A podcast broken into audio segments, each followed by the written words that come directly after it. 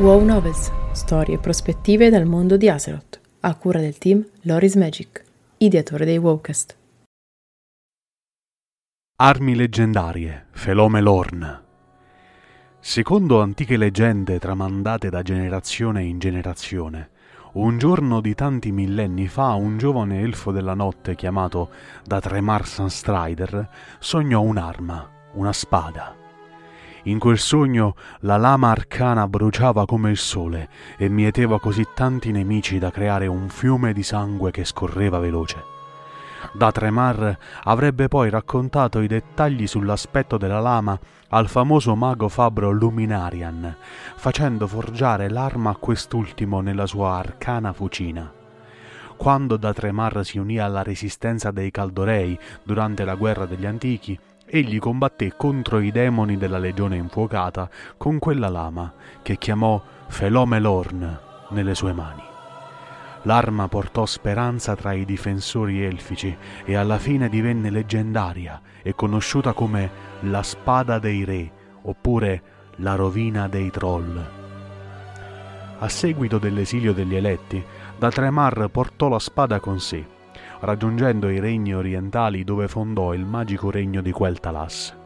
Felomelorn fu infine tramandata attraverso i secoli a tutta la dinastia dei Sunstrider, fino a giungere al suo pronipote, Anasterian Sunstrider, che usò l'arma contro i troll della tribù Amani durante le guerre dei troll. Tra i troll, sussurri si diffusero sempre più sulle voci di una lama incantata, potenziata dalla magia arcana non solo per uccidere il più formidabile e astuto dei suoi nemici, ma anche per trapassarne schiere intere e irrigare i campi di battaglia con il loro sangue.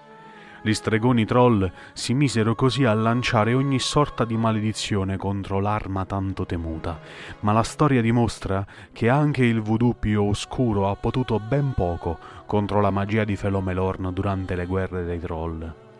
Secondo le leggende, mille troll amani caddero davanti alla furia di Felomelorn, versando abbastanza sangue da riempire le pareti di Zulaman.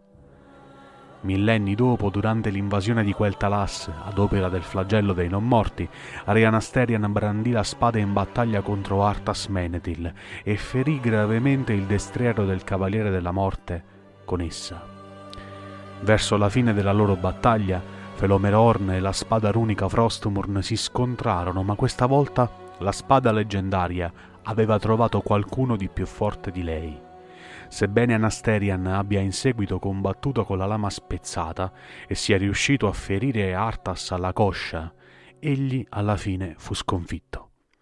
La lama in frantumi fu recuperata e restituita a Silvermoon insieme al corpo del re caduto dai fratelli Solanar e Falon. Più tardi, Keltas Sunstrider, ultimo della dinastia reale dei Sunstrider, fece riforgiare Felomelorn con magia, odio e un ardente desiderio di vendetta. La spada tornò a scontrarsi contro Frostmourne quando Arthas ingaggiò in duello Kell durante l'ultima battaglia tra il flagello del re dei Lich, guidato appunto da Arthas, e gli agenti di Kil'jaeden, guidati da Illidan Stormrage, nel continente ghiacciato di Northrend, ad Ice Crown. In quell'occasione Kell rivelò che a differenza delle lame umane che si indebolivano quando riparate, le lame elfiche diventavano più forti quando venivano riforgiate.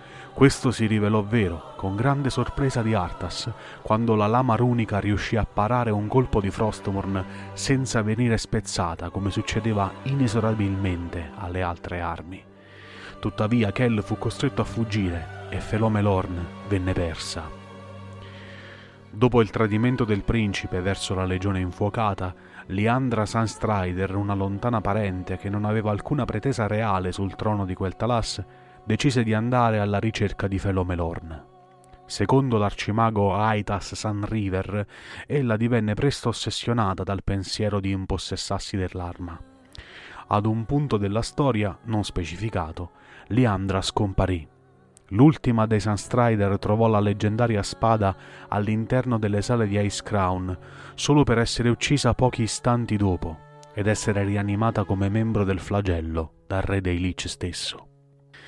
Quando Aetas, Modera e il nuovo leader della Tirisgard decisero di rintracciare Felomelorn, erano già passati anni dalla scomparsa di Leandra. In seguito il re dei Lich, Bolvar for Dragon, acconsentì alla presenza nella sua cittadella del trio, concedendo il permesso di recuperare Felomelorn.